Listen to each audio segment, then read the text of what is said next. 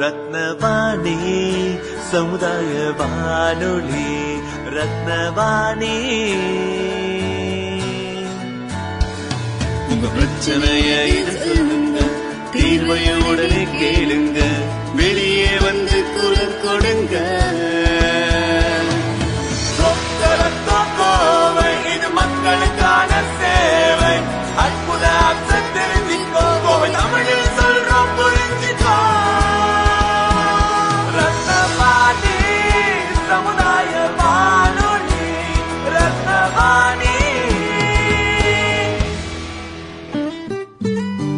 ரத்னவாணி தொண்ணூறு புள்ளி எட்டு சமுதாய வானொலி ஒலிபரப்பு. கோவை ஈச்சனாரி ரத்தினம் கல்லூரி வளாகத்தில் இருந்து ஒலிபரப்பாகிறது.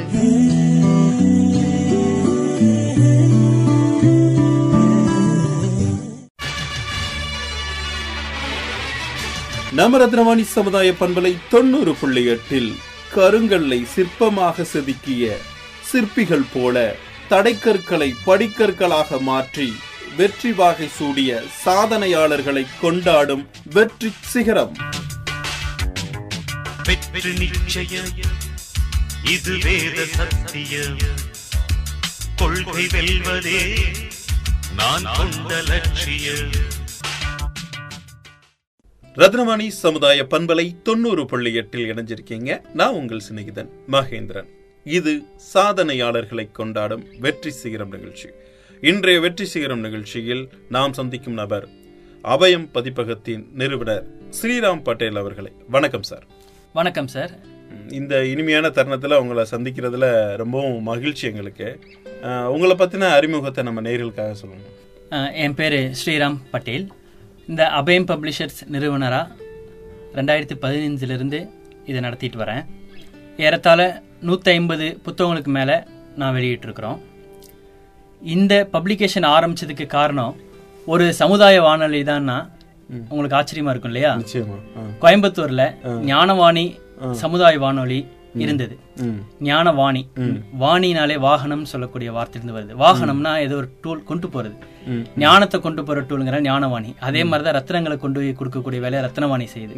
அந்த ஞானவாணி சமுதாய வானொலியிலிருந்து அறிவியல் நேரம்னு ஒரு நிகழ்ச்சி நடத்திட்டு இருந்தாங்க. ஒரு மணி நேரம். ஒரு ப்ரொஃபசர் கே மணின் அவருக்கு பேரு பிஎஸ்சி காலேஜ்ல இருந்தவர் ரிட்டையர்ட் ஆயிட்டார். அவருடைய ப்ரோக்ராம் அந்த சமுதாய வானொலியில வாரந்தோறும் ஒளிபரப்பாகும். நேரடியான கேள்வி பதிலா இருக்கும். ஒவ்வொரு மணி நேரம் நான் ஒரு வாரத்துல கேட்டேன்னா என் சார்ந்த மக்கள் என் வயசுல என் வயசுக்கு மூத்தவங்களா இருக்கக்கூடிய கிடைச்ச அவங்க கிட்ட இருக்கிற அறிவு தகவலை விட இவர் சொல்லி கொடுக்கிற தகவல் எனக்கு அபரிதமான ஞானத்தை கொடுத்தது. அது அறிவியலா இருக்கட்டும் அது விஞ்ஞானமா இருக்கட்டும் உளவியலா இருக்கட்டும் அல்லது வந்து தத்துவார்த்தங்களா இருக்கட்டும். ஒரு எஃப்எம்ல இவ்வளோ ஸ்கூல்ல கொடுக்கக்கூடிய அதை நிறைய தகவல் கொடுக்க முடியாத ஒரு சாதாரண சமுதாய வானொலியில் இவ்வளோ தகவல் கொடுக்குறாங்கன்னா அது பெரிய விஷயமா இருக்கணும்னு அவரை வந்து நான் அந்த சமுதாய வானொலியில் தொடர்ந்து கேட்க ஆரம்பிச்சேன். ம். அந்த குறிப்பா அந்த எழுத்தாளருக்கு அந்த ஆசிரியருக்காகவே கேட்டேன். அவர் மேல ஏற்பட்ட இன்ஸ்பிரேஷனால அவரை தொடர்ந்து ஃபாலோ பண்ணி இந்த தகவலை பொதுமக்களுக்கு எப்படி கொண்டு போய் சேர்க்கலாம்னா அதுக்கு வந்து மீடியா தேவைப்பட்டது. அதுக்கு பப்ளிகேஷன்ங்கிற மீடியா தேவைப்பட்டது. அவர் ஏற்கனவே அறிவியல் விஞ்ஞான எழுத்தாளராக இருந்ததுனாலையும் கலைக்கதிர்ங்கிற ஆசிரியருக்கு அந்த அந்த கலைக்கதிர்ங்கிற அறிவியல் மாதிரிக்கு கிட்டத்தட்ட முப்பது வருஷமா அவர் ஆசிரியராக இருந்தார். அந்த வழிகாட்டுதல் பேர என்னையே பப்ளிகேஷன் நடத்துங்க அப்படின்னு சொல்லி சொல்லிட்டார். இது வந்து நான் உங்களுக்கு ஃபுல் வழிகாட்டுதல் கொடுக்குறேன். இந்த தகவலை கொண்டு போய் சேர்க்கறதுக்கு எல்லாரும் கொண்டு போக மாட்டாங்க. இது கமர்ஷியல் கிடையாது.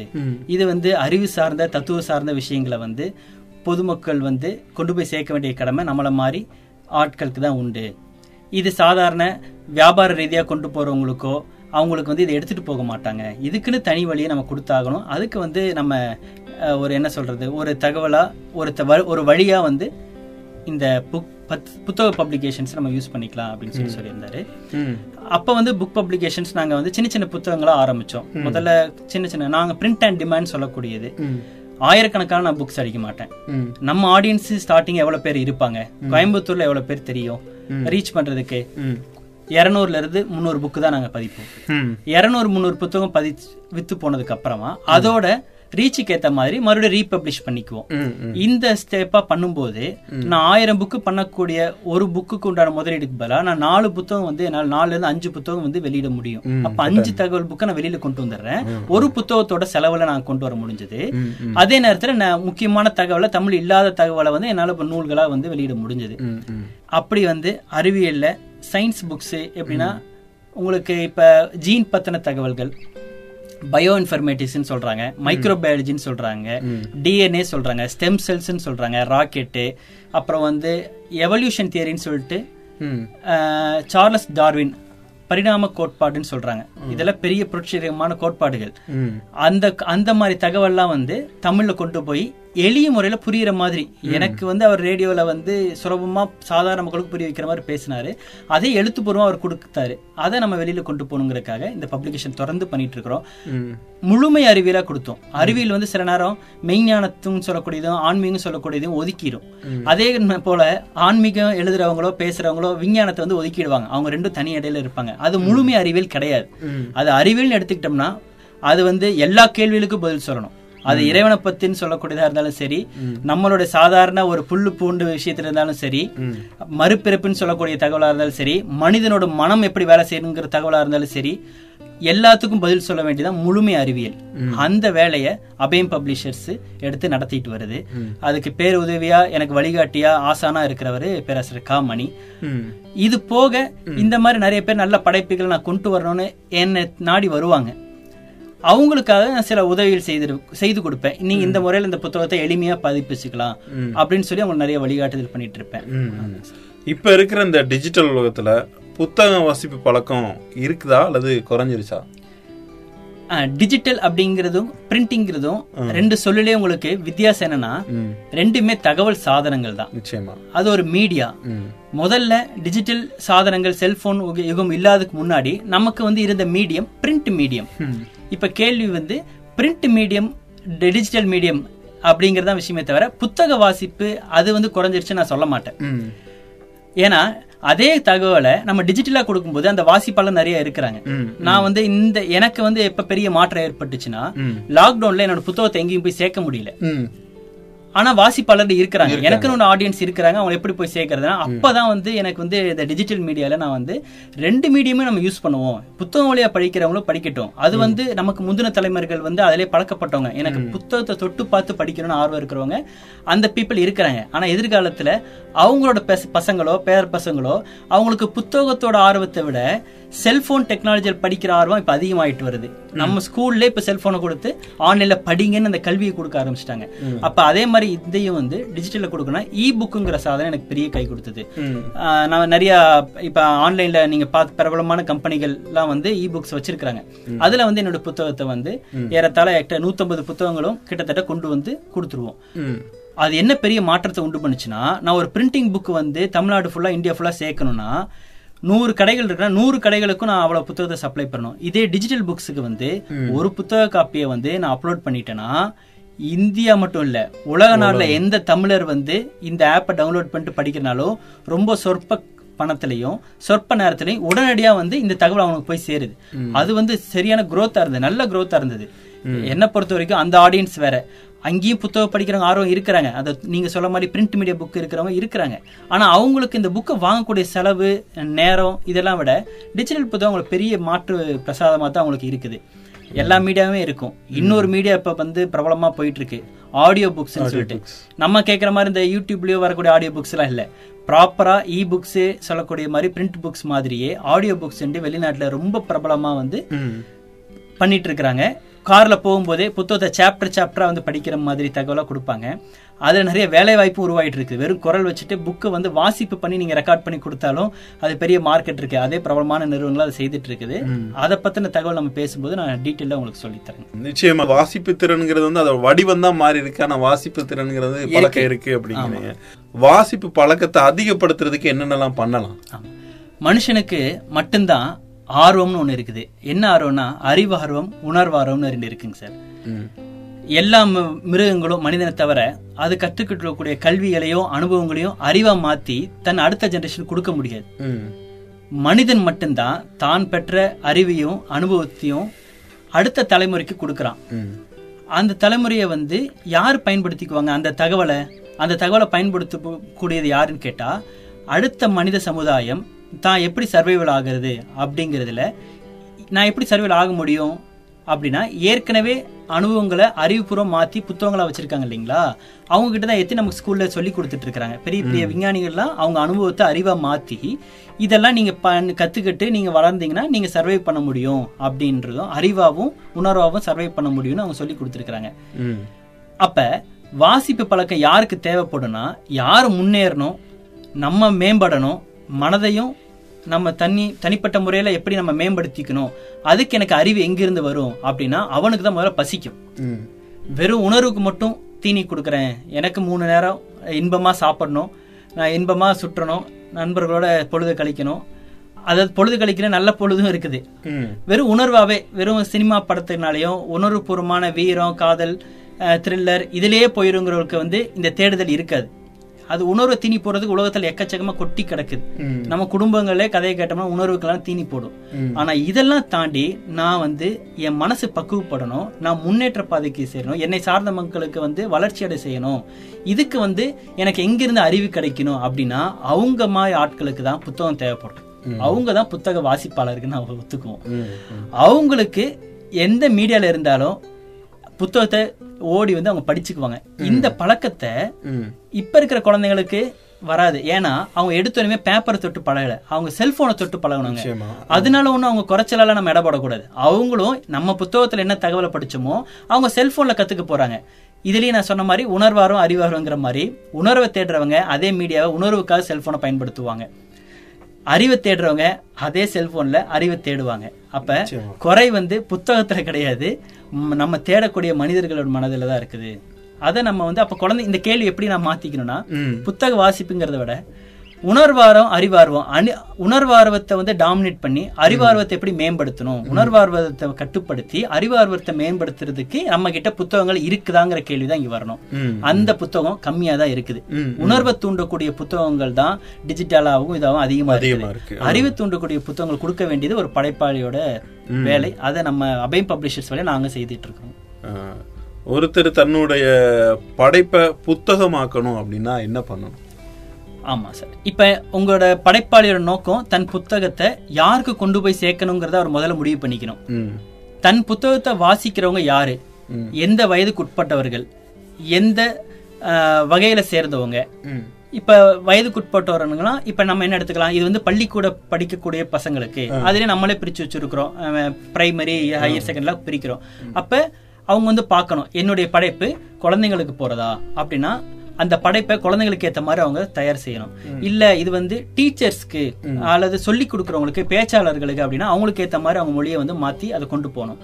இல்ல இது வந்து விஞ்ஞான ரீதியா அறிவியல் ரீதியா கொண்டு போனோம் அது வந்து பெரிய ரிசர்ச் ஸ்காலர்ஸ்னா அந்த மாதிரி யாரு ஆடியன்ஸ் சொல்லுவோம் இல்லைங்களா? இந்த நிகழ்ச்சிக்கு யார் ஆடியன்ஸ் அப்ப உங்க படைப்பாளிக்கு உங்க படைப்புக்கு யார் ஆடியன்ஸ்ங்கிறத கண்டுபிடிச்சு அவங்களுக்கு ஏத்த மாதிரி புத்தகத்தை அவங்க தயார்படுத்தணும். ஒரே புத்தகம் குழந்தைங்களுக்கும் யூஸ் ஆக யூஸ் ஆகும் பெரியவங்களுக்கு யூஸ் ஆனா அது கஷ்டம்.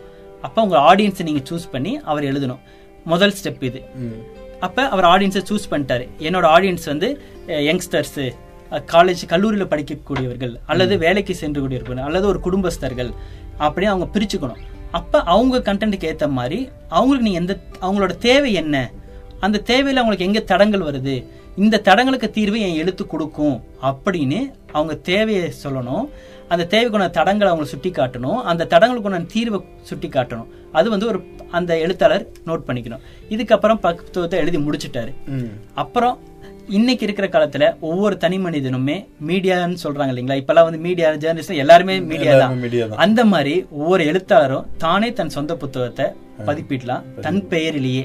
தன் பேர்ல எனக்கு ஒரு பிடிச்சது. நானே ஒரு பதிப்பு பேர்ல போட்டு ஆரம்பிக்கணும் சார். நான் ரிலீஸ் பண்ணணும்னு நினைச்சாலும் அது அவங்க பேர்ல ஆரம்பிக்கலாம். இது ஒரு பெரிய பொருட்செலவெல்லாம் ஒண்ணுமே கிடையாது. கவர்மெண்ட்ல ஐஎஸ்பின்னு சொல்லக்கூடிய நம்பர்லாம் ரொம்ப சுலபமா நேரடியா யார் வேணாலும் வாங்கிக்கலாம். எழுத்தாளரும் நேரடியா வாங்கிக்கலாம். தன் பதிப்பும் பேர் போட்டு வாங்கிக்கலாம். இதுக்கு வந்து ஜிஎஸ்டி ரெஜிஸ்டர் ரொம்ப கஷ்டம்லாம் கிடையாது. ரொம்ப சுலபமா பண்ணலாம். இது புத்தகத்தை வெளியில கொண்டு வரதெல்லாம் சுலபம் தான் இன்னைக்கு. ஆயிரம் ஆயிரம் புத்தகம் கொண்டு வரணும் ரெண்டாயிரம் புத்தகம் கொண்டு வரலாம் வேண்டாம். நீங்க இருநூறு புத்தகமே மினிமம் கொண்டு வரலாம். உங்க ஃபர்ஸ்ட் உங்களுக்கு ஆடியன்ஸ் நான் சொன்னேன் இல்லைங்களா? அவங்களுக்கு சில அறிமுகப்படுத்துறீங்க இல்லையா? அதுதான் உங்களோட முயற்சி இருக்குது. நிறைய பப்ளிஷர்ஸ் இந்த வேலையை செய்வாங்க. அவங்க நேரடியா வந்து புக் டிஸ்ட்ரிபியூட்டர்ஸ்ங்கிற வழியா வந்து கொண்டு போய் இந்த புத்தகத்தை அந்த ஸ்கூல்லயோ எக்ஸிபிஷன் நடத்துவாங்க. இல்ல நானே என்னோட புக் நேரடியா சேர்க்கணும். புக் டிஸ்ட்ரிபியூட்டர்ஸ்லாம் போனா எனக்கு வந்து நிறைய கமிஷன்ஸ் கொடுக்க வேண்டியது இருக்கு. ப்ரோக்கரேஜஸ்லாம் இருக்குது. நான் நான் சிறிய முயற்சி நான் பண்றேன். எனக்கு அவ்வளவு காசு கொடுக்க முடியாது. நான் ஆரம்பத்துல நானே முயற்சி பண்றேன்னா அதுக்கு நிறைய மீடியா இருக்கு. நியூஸ் பேப்பரை ரிவ்யூஸ் கொடுக்கலாம். நீங்க வந்து நம்ம கிட்ட இருக்கிற தமிழ் நியூஸ் பேப்பர்ஸ்ல எல்லாத்துலயும் ரெண்டு ரெண்டு புத்தகங்கள் பிரதி அனுப்பிச்சு என்னுடைய புத்தகத்தை நீங்கள் மதிப்புரை செய்து அஹ், உங்க நாளிதழில் வெளியிடுவோம் அப்படின்னா ஒவ்வொரு வாரமும் எல்லா தமிழ் பத்திரிகைகளும் புத்தக ரிவ்யூ வந்துகிட்டே இருக்கும். அவங்க என்ன பண்ணுவாங்க அந்த புத்தகத்தை வந்து அதுக்கு சார்ந்த துறை சார்ந்த மக்கள்கிட்ட அந்த புத்தகத்தை கொடுத்து நீங்க அனுப்பிச்ச ரெண்டு புத்தகத்தை கொடுத்து அவங்க வந்து ஒரு கட்டுரையா வாங்கி இந்த புத்தகம் விமர்சனம் பண்ணி அந்த அவங்களோட பத்திரிகையில போடுவாங்க. அதை படிக்கிறவங்க பேர் எக்கச்சக்கமா இருக்கிறாங்க. அந்த பத்திரிகையை படிச்சுட்டு அந்த புக்கை வந்து எல்லாரும் தொடர்பு கொண்டு அந்த பதிப்பாளருக்கோ அல்லது எழுத்தாளரே நேரடியாக வெளியிடுறாருன்னா எழுத்தாளருக்கோ அவங்களோட தொலைபேசி நம்பரை வந்து பத்திரிகையில் கொடுத்துருப்பாங்க இல்லைங்களா? ஃபோன் பண்ணி அவங்க வந்து ஆர்டர் கொடுத்து நீங்கள் புக்ஸை நேரடியாக கொடுக்கலாம். அல்லது யாராவது ஒரு நண்பர்களை வச்சோ இல்லாட்டி ஒரு நிறுவனத்தை வச்சோ நீங்கள் கொடுக்கலாம். இது ஒரு வகையானது. இது வந்து நாளிதழ் வழியா புத்தகங்களை பார்த்து எதிர்பார்த்துட்டு இருக்கிறவங்களுக்கு இந்த நாளிதழ் ரிவ்யூ பயன்படும். இப்போ இல்லை நான் யங்ஸ்டர்ஸ் தான் ரீச் பண்றேன். அவங்க வந்து இப்போ நாளிதழ்லாம் படிக்கிறது இல்லை. டிஜிட்டலில் தான் இன்ஃபர்மேஷன் தெரிஞ்சுக்கிறாங்க யூடியூப்ல தெரிஞ்சுக்கிறாங்க அப்படின்னா அப்போ யூடியூப்ல ரிவ்யூஸ் மாதிரி தன் சொந்த புத்தகத்தை தானே ரிவ்யூ கொடுக்கலாம். இப்போ இன்ஸ்டாகிராம்லாம் இருக்குது. ஒரு புத்தகத்தை தான் நான் வந்து சொல்ல வந்த கருத்து இது. இதுல இந்த மைய கருத்தை தான் நான் வலியுறுத்துறேன் முழு புத்தகத்துலையும். இது தெரிஞ்சக்கூடிய மக்கள்னால என்ன பலன் ஏற்படும்? அப்படிங்கிறத அவரே வந்து யாராவது வந்து ரிவ்யூ பண்ணி கொடுக்கலாம். அப்போ டிஜிட்டலில் வந்து அவங்க ஃபோன் நம்பர் கொடுத்துடலாம் இன்ஸ்டால் பண்ணலாம். அமேசான் ஃப்ளிப்கார்ட்டில் நேரடியாகவே அந்த எழுத்தாளரே அவர் தன் புத்தகத்தை ஒரு மெயில் ஐடி கிரியேட் பண்ற மாதிரி கிரியேட் பண்ணி புத்தகத்தை வியாபாரம் பண்ணலாம் அமேசான் ஃப்ளிப்கார்ட்ல வந்து ஜிஎஸ்டி எல்லாம் கேட்க வேண்டிய அவசியம் இல்லை. காரணம் புத்தகத்துக்கு டேக்ஸ் கிடையாது. அதனால ரொம்ப சுலபமா கொண்டு போலாம். நம்ம செய்ய வேண்டிய முயற்சி எங்க இருக்குன்னா அந்த நீங்க படைக்கப்பட்ட படைப்பு அறிமுகப்படுத்துறதுல தான் அந்த புத்தகத்தை கொண்டு போய் மக்களுக்கு சேர்க்கும் விளம்பரம். இந்த எழுத்தாளர்கள் படைப்பாளர்களுக்கு என்னன்னா அந்த ஐஎஸ்பிஎன் இந்த நம்பர் அந்த அதுதான் அவங்களுக்கு கொஞ்சம் பிரச்சனையா இருக்கு. அதை பத்தி கொஞ்சம் டீட்டெயிலா சொல்லுங்களேன். ஐஎஸ்பிங்கிறது ஒரு ரெஜிஸ்ட்ரேஷன் தான். இன்டர்நேஷனல் அந்த புக் சீரியல் நம்பர் ரெஜிஸ்ட்ரேஷன் சொல்லுவாங்க. ஒவ்வொருத்தரும் ஒரு ச- படைப்புக்கு படைப்பை வந்து பொதுமக்கள் பார்வையில கொண்டு வரோம் ஒரு புத்தகத்தை கொண்டு வரோம் ஒரு மீடியாக்கு கொண்டு போறோம்னா அதை வந்து பதிவு செய்யறதுங்கிறது ஒரு ரூல்ஸ் இருக்குது நம்ம கவர்மெண்ட்ல ஆனா இது வந்து கட்டாயமா இது செய்துதான் ஆகணும் அப்படிங்கிறது கிடையாது. ஒரு ஒரு என்ன சொல்றது? இப்ப நான் தெளிவா சொல்லணும்னா ஒரு புத்தகம் இந்தியாவில் வெளியிட்டிருக்கிறாங்க. யார் வழியா வெளி வெளிவந்தது? எந்த பதிப்பாளர் வெளிவிச்சாங்க? என்ன தலைப்பு வெளிவிட்டாங்க? அந்த எழுத்தாளர் யாரு? என்ன துறையை சார்ந்தது? அப்படிங்கிற தகவல் நம்ம லைப்ரரியில இந்தியன் லைப்ரரியில அந்த ஐஎஸ்பிங்கிற இடத்துல போய் பதிவாயிடும். எதிர்காலத்துல இந்திய மக்களோட அறிவை வந்து ஒருத்தவங்க ஆய்வு பண்றாங்க. அல்லது நம்மளே வந்து நம்ம மக்கள்கிட்ட இருக்கிற நிறைய படைப்புகள்லாம் இருக்குது. நான் எங்க போய் தேடணும்? இதுக்கு ஏதாவது ரெஃபரன்ஸ் புக் இருக்குதா? ஒரு கைடு இருக்கா? டைரக்டரி புக் இருக்குதா? இது எங்க நான் தேட முடியும்? அப்படின்னு உங்களுக்கு யோசனை வந்துச்சுன்னா நீங்க இந்த ஐஎஸ்பிஎன் நம்பர் தான் அப்ப உங்களுக்கு யூஸ் ஆகும்.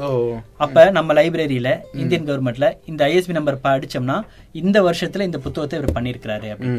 இது கூடுதலா நமக்கு என்ன அட்வான்ஸ் தரும்னா இதே புத்தகத்தை இன்னொரு யாரும் பதிப்பிக்க கூடாது இல்லைங்களா ஏற்கனவே இந்த படைப்புக்கு நான் உரிமை வாங்கியிருக்கிறேன். இது நான் செய்து கொடுத்துருக்கிறேன். இது நான் பதிவே பண்ணியிருக்கேன் ரெஜிஸ்டர் பண்ணியிருக்கிறேன். இது ரெஜிஸ்ட்ரேஷன் ப்ராசஸ் ரெஜிஸ்ட்ரேஷன் பண்ணா ஒரு ஒரு சரியான வழிமுறையில வந்தது மாதிரி இருக்கும். அப்போ ஒரு ஆத்தென்டிக் கிடைக்கும். ஒரு அங்கீகாரம் கிடைக்கும். ஓ நம்ம புத்தகம் நம்ம பதிவு பண்ணி சரியான முறையில வெளியிட்டு இருக்கிறோம் புத்தகம் வாங்குறவங்களும் ஐஎஸ்பி நம்பர்லாம் பார்த்து ப்ராப்பரா தான் வந்திருக்குது அப்படின்னு சொல்லுவாங்க. ஏன்னா புத்தகங்கள் ரெண்டு விதமா இருக்கு. புக்ஸ் ஆர் டேஞ்சரஸ்ன்னு சொல்லுவாங்க. அபாயகரமான புத்தகங்கள் தான் நிறைய இருக்குது. அதுக்கு வந்து இதெல்லாம் பயன்படும். ஐஎஸ்பிஎன் வாங்குறது ரொம்ப ரொம்ப சுலபம்.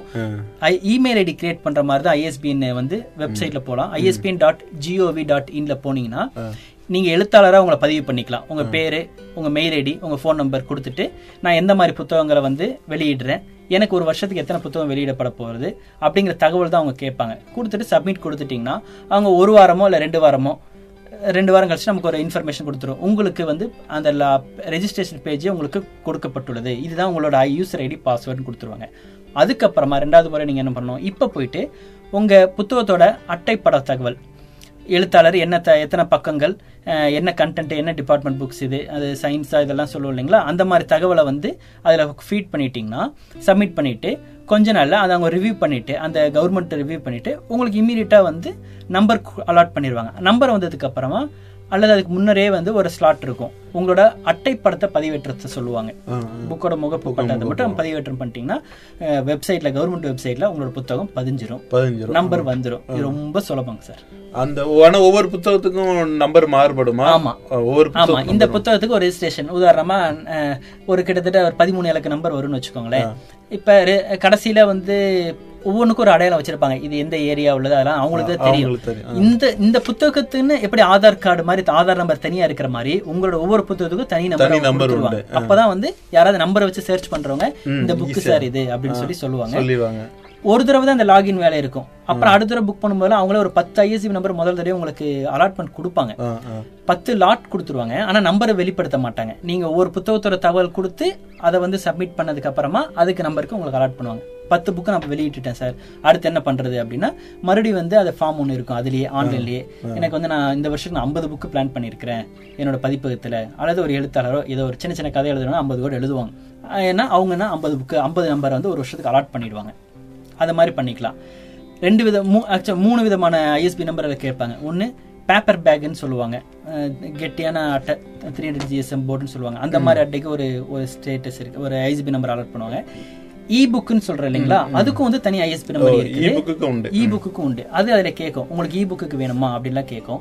அப்புறம் என்ன மாதிரி பைண்டிங் புக்கு அப்படின்னு கேட்கும். அதுக்கேற்ற மாதிரி ஐஎஸ்பி நம்பர் பாங்க இப்போ ஒருத்தரே ஒரே தலைப்பில் அச்சு பிரதியாகவும் வெளியிடுறாரு.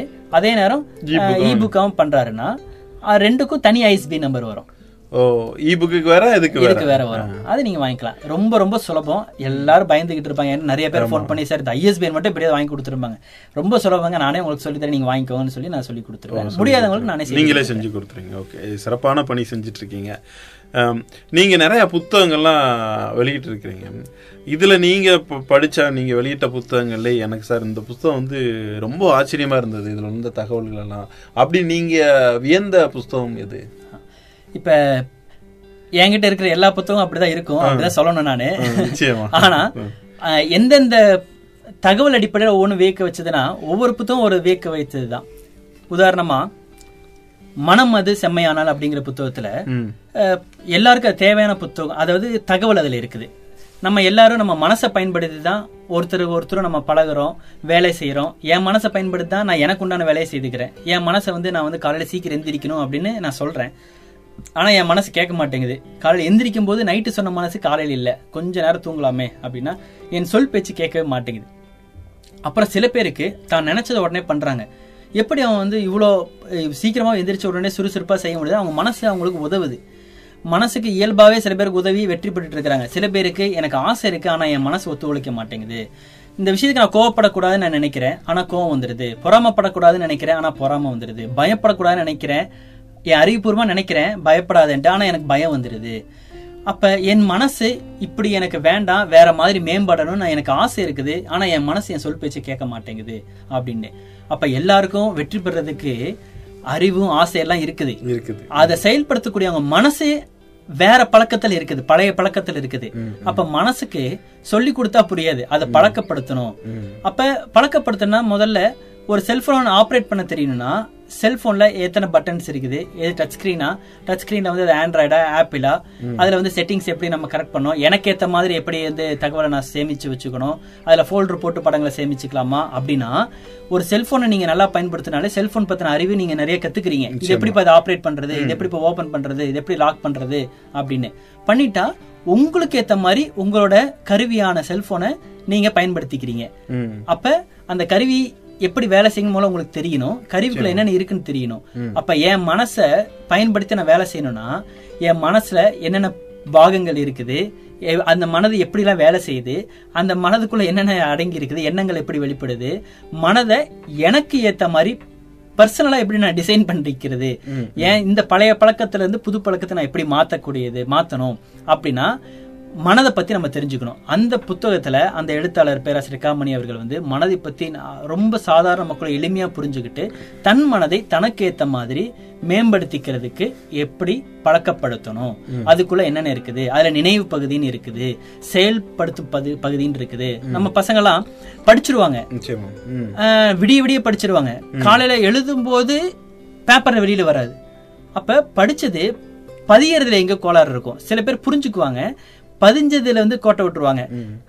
சரியான நேரத்துல வெளியில வராது. எக்ஸாம் ஹால் விட்டு வெளியில வந்தோடனே இப்ப எனக்கு வருதே அப்படின்னு யோசனை பண்ணுவாங்க. அப்ப அவங்களுக்குள்ள வந்து மனசுல பதிஞ்சது சரியான நேரத்துக்கு வெளியில வர மாட்டேங்குதுங்கிற ஒரு பிரச்சனை. அப்ப அவங்க மைண்ட்ல என்ன ரெடி பண்ணணும்?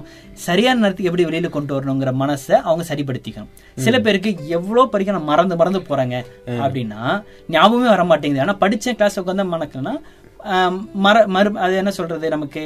அப்ப அவங்களுக்கு நினைவாற்றல்ல பிரச்சனை இருக்குது. நம்ம மனசுல நினைவாற்றல்ல பிரச்சனை இருக்குது. அப்ப நான் நினைவாற்றல் எப்படி மேம்படுத்திக்கிறது? எனக்கு புரிஞ்சுக்கிறதோ கேட்கறதோ அதெல்லாம் ஓகே. ஆனா நினைவு மட்டும் நிக்க மாட்டேங்குதுன்னா அதுக்கு ஒரு வகையானது. சில பேருக்கு நினைவு அபாரமா இருக்கும். சொன்னது அப்படியே என்ன படிச்சாங்களோ அப்படியே ஒப்பிச்சிருவாங்க. ஆனா புரிஞ்சுக்குதுன்னா அது மட்டும் எனக்கு வரலைங்க. வரல. நீங்க இது புக்ல என்ன இருக்கோ அப்படியே நான் சொல்லிடுவேங்க. ஆனா அது வந்து வேற மாதிரி குழந்தைங்களுக்கு ஏத்த மாதிரி இல்ல பெரியவங்களுக்கு ஏத்த மாதிரி எக்ஸ்பிளைன் பண்ண சொன்னீங்கன்னா எனக்கு தெரியாது. அதை பயன்படுத்தி என்னையே வந்து ஒரு எக்ஸ்பெரிமெண்ட் செய்ய சொன்னீங்கன்னா என்னால முடியாது. எனக்கு நினைவு இருக்குது ஆனா புரியுறது இல்ல அல்லது வெளிப்படுத்த முடியல. சில பேர்லாம் அவங்க ரிசர்ச் எல்லாம் நல்லா பண்ணிருப்பாங்க. வைவான்னு வரும்போது தான் எழுதின தான் செய்த சொந்த ரிசர்ச்சையே வெளிப்படுத்துறதுக்கு பதட்டம் வந்துடும் அவங்களுக்கு மேடையில. எனக்கு அவங்களோட சொந்த படைப்பு தான். அவங்களுக்கு அவங்க தான் அதை செய்திருக்கிறாங்க. ஆனா அவங்கள பத்தி சொல்லுங்க பேசுங்கன்னா பதட்டம் வந்துருது. அவங்களுக்கு எங்க என்ன பிரச்சனை மனசு வந்து உணர்வுபூர்வமா பயந்துட்டு இருக்குது. இவ்வளவு பெரிய கூட்டத்தை நான் எப்படி கையாளுவேன்? எப்படி எதிர்கொள்வேன்? அப்ப இதெல்லாம் வேணும்னா முதல்ல மனசை பத்தி என்ன நம்ம தெரிஞ்சுக்கணும். அந்த புத்தகத்துல அந்த தகவல் கொடுத்து எனக்கு பயங்கர மாற்றத்தை ஏற்படுத்துச்சு. என் மனசை நான் எப்படி நான் எனக்கு ஏத்த மாதிரி மாத்திக்கணுங்கிற நிறைய தகவலை அந்த புத்தகம் கொடுத்தது. இது மாதிரி ஒவ்வொரு புத்தகமும் எனக்கு நிறைய விஷயங்களை சொல்லி கொடுத்துருக்குது. புத்தகங்களை பத்தி நம்ம தனியா பேசும்போது நம்ம இன்னும் டீட்டெயிலா பேசலாம் சார். நிறைய புத்தகம் வாசிக்கிறீங்க. இப்போ உங்களுடைய பதிப்பகத்துல இந்த மலிவு விலையில வந்து சின்ன சின்ன புத்தகங்கள்லாம் வெளியிடுறீங்க. அந்த நூல்களை பத்தி சொல்லுங்க. நம்ம கொடிசியா புக் ஃபேர் வந்து வருஷ வருஷம் நடந்துட்டு இருக்கோம். நாங்க வந்து அதில் ஸ்டால் போடுவோம். அப்ப போடும்போது நிறைய பேர் குழந்தைங்க எல்லாம் வருவாங்களா அவங்களுக்கு வந்து கவர்மெண்ட் ஸ்கூல்ல படிக்கிற பசங்களும் இருப்பாங்க. அவங்களுக்கு அறிவார்வம்லாம் நிறைய இருக்கும். அவங்களுக்கு வந்து தன் தாய்மொழியில வந்து கத்துக்கணும்னு ஆசை இருக்கும். ஆனா வந்து இப்ப ஒண்ணு பொருளாதார பிரச்சனையா இருக்கும். அல்லது இந்த மாதிரி புத்தகங்கள் பொருளாதாரம் இருந்தா கூட கிடைக்க கஷ்டமா இருக்கும். ரெண்டுமே பிரச்சனையா இருக்கும். பெரிய பெரிய மெட்ரிகுலேஷன் கான்வென்ட் ஸ்கூல் பசங்களுக்குலாம் அறிவியல் வந்து அவங்களுக்கு ஆர்வம் இருந்ததுன்னா அவங்க இங்கிலீஷ்ல ஆங்கிலத்துல எக்கச்சக்கமான புத்தகங்கள் கிடைக்குது. அறிவியல் புஸ்தகங்களோ என்ன உளவியல் புஸ்தகம் எல்லாம் கிடைக்குது. ஆனா தமிழ்ல நம்ம மக்களுக்கு நம்ம குழந்தைங்களுக்கு நம்ம மக்களுக்கே பெரியவங்களுக்கே வந்து இந்த தகவலை என்னமோ ப- பசங்க படிக்கிறாங்களே நமக்கு ஒன்றும் புரிஞ்சுக்க முடியலையே அப்படின்னா கூட அப்ப அறிவியல சின்ன சின்னதா கொண்டு போய் சேர்க்கணும் அப்படிங்கறதுக்காக இருபது ரூபாய்க்கு ஒரு புத்தகம் போட ஆரம்பிச்சோம். ஒரு புத்தகத்துல அது என்னன்னா ஒரு சின்ன தலைப்பு வைரஸ். அது என்னங்க வைரஸ்? அது கிருமியா? உயிருள்ள பூச்சியா? உயிர் அற்றதா? உயிரற்றதுன்றாங்க உயிர் உள்ளதுன்றாங்க ஒண்ணுமே புரியலையே. பொதுமக்களுக்கும் புரியல. வைரஸ்னா எல்லா வைரஸும் அழிச்சிடணுமா? அப்படின்னு பயம் வந்துருது. மக்கள் வந்து ஒரு பெரிய தகவல் என்ன தெரியுங்களா? நம்மளோட முகம் பழைய பழைய கால ஆதி மனிதன் முகம்லாம் கீழே பக்கவாட்லாம் பெருசா இருக்கும். முகம்லாம் ஒரு மாதிரி இருக்கும் நெத்திலாம் படுத்த மாதிரி இருக்கும். இந்த அந்த முகத்தை இப்ப இருக்கிற நம்ம ஓரளவுக்கு அழகான முகமா மாத்துனது வைரஸ்கள்.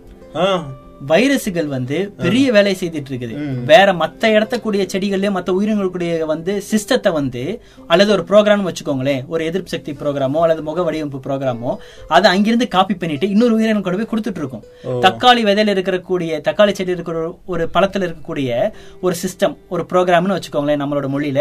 அந்த ப்ரோக்ராம் ஒரு மனிதனுக்கு வேணும்னு வைங்களேன் வைரஸ் தான் வந்து அது உடம்புல புகுந்து அது இயல்பா அதை காப்பி பண்ணிட்டு இருக்கும் எல்லாத்தையும் குட்டி போட்டுட்டே இருக்குன்னு வைங்களேன் அது வந்து மனிதனுக்கு வரும்போது அது காப்பி பண்ணிட்டு வந்த தக்காளில இருந்து காப்பிட்டு வந்த ஒரு ப்ரோக்ராம.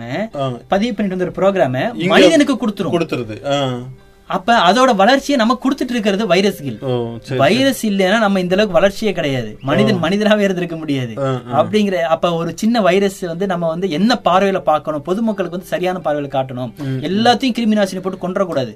கொன்னுட்டோம்னா நம்மள நம்மளே தற்கொலை செய்யறதுக்கு சமம் அது. அப்ப அப்ப இவ்வளவு தகவல் வந்து ஒரு வைரஸ்ல வந்து இன்னும் எக்கச்சக்கமா இருக்குது நல்ல வைரஸ்களும் இருக்கு. ஆமா நல்ல வைரஸ் நிறைய இருக்குது.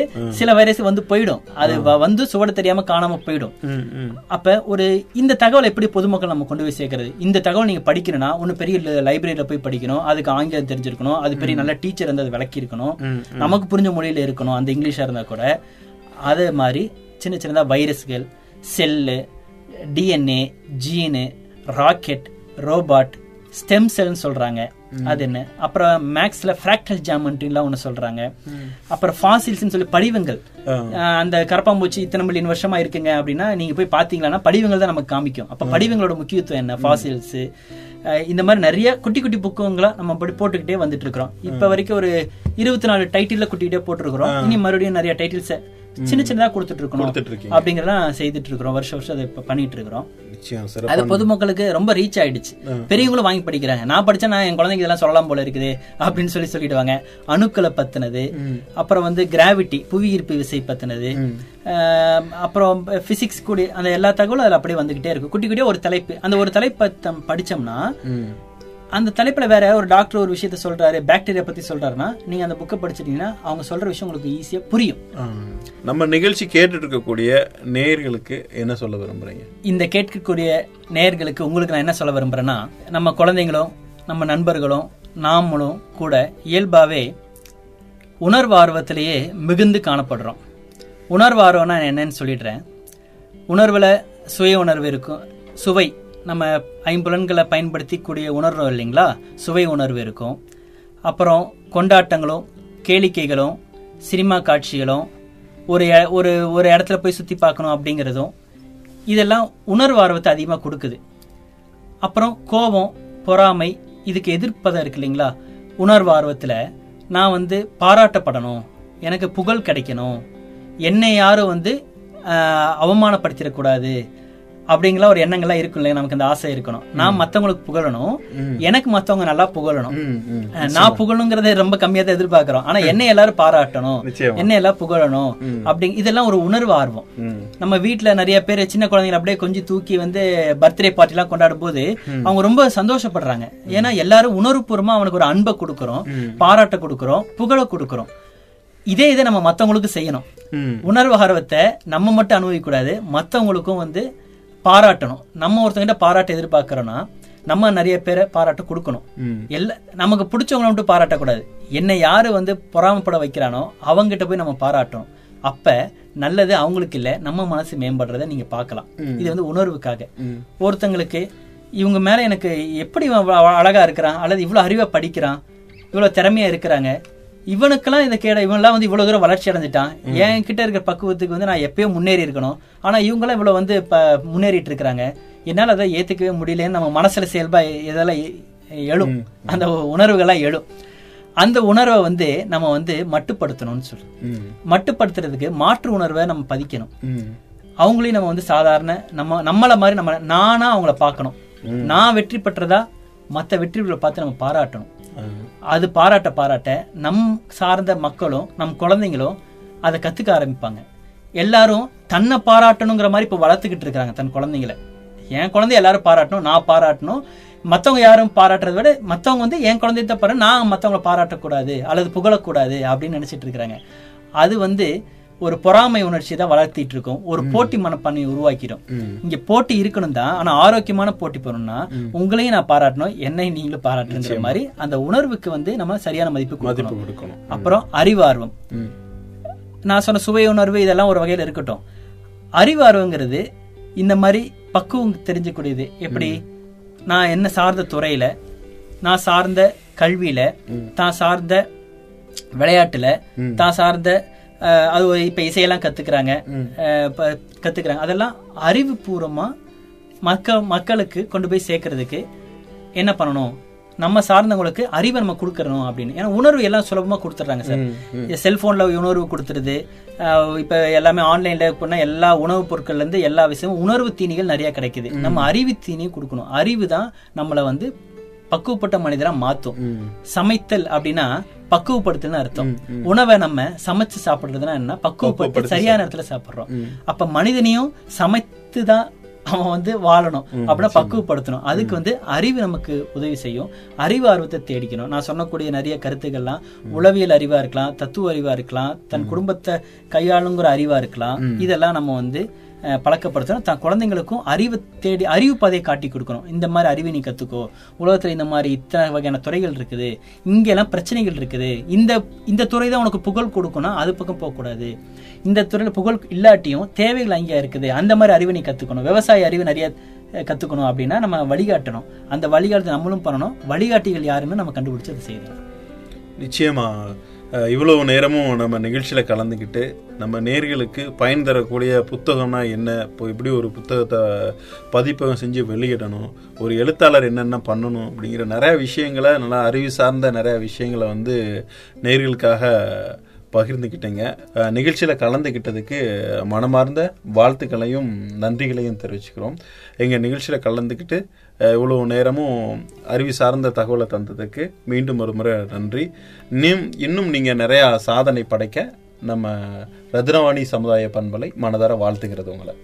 ரொம்ப நன்றி. ரத்னவாணி சமுதாய வானொலி ஞானவாணி சமுதாய வானொலி போல என்ன மாதிரி மக்களை வந்து உருவாக்குற மாதிரி இந்த ரத்னவாணியும் நிறையா மக்களை உருவாக்கணும் நிறைய சாதனைகளை உருவாக்கணும்னு நான் வேண்டிக்கிறேன். நன்றி. நிகழ்ச்சி கேட்டு பயனடைஞ்சிருப்பீங்க அப்படின்னு நம்புறேன்.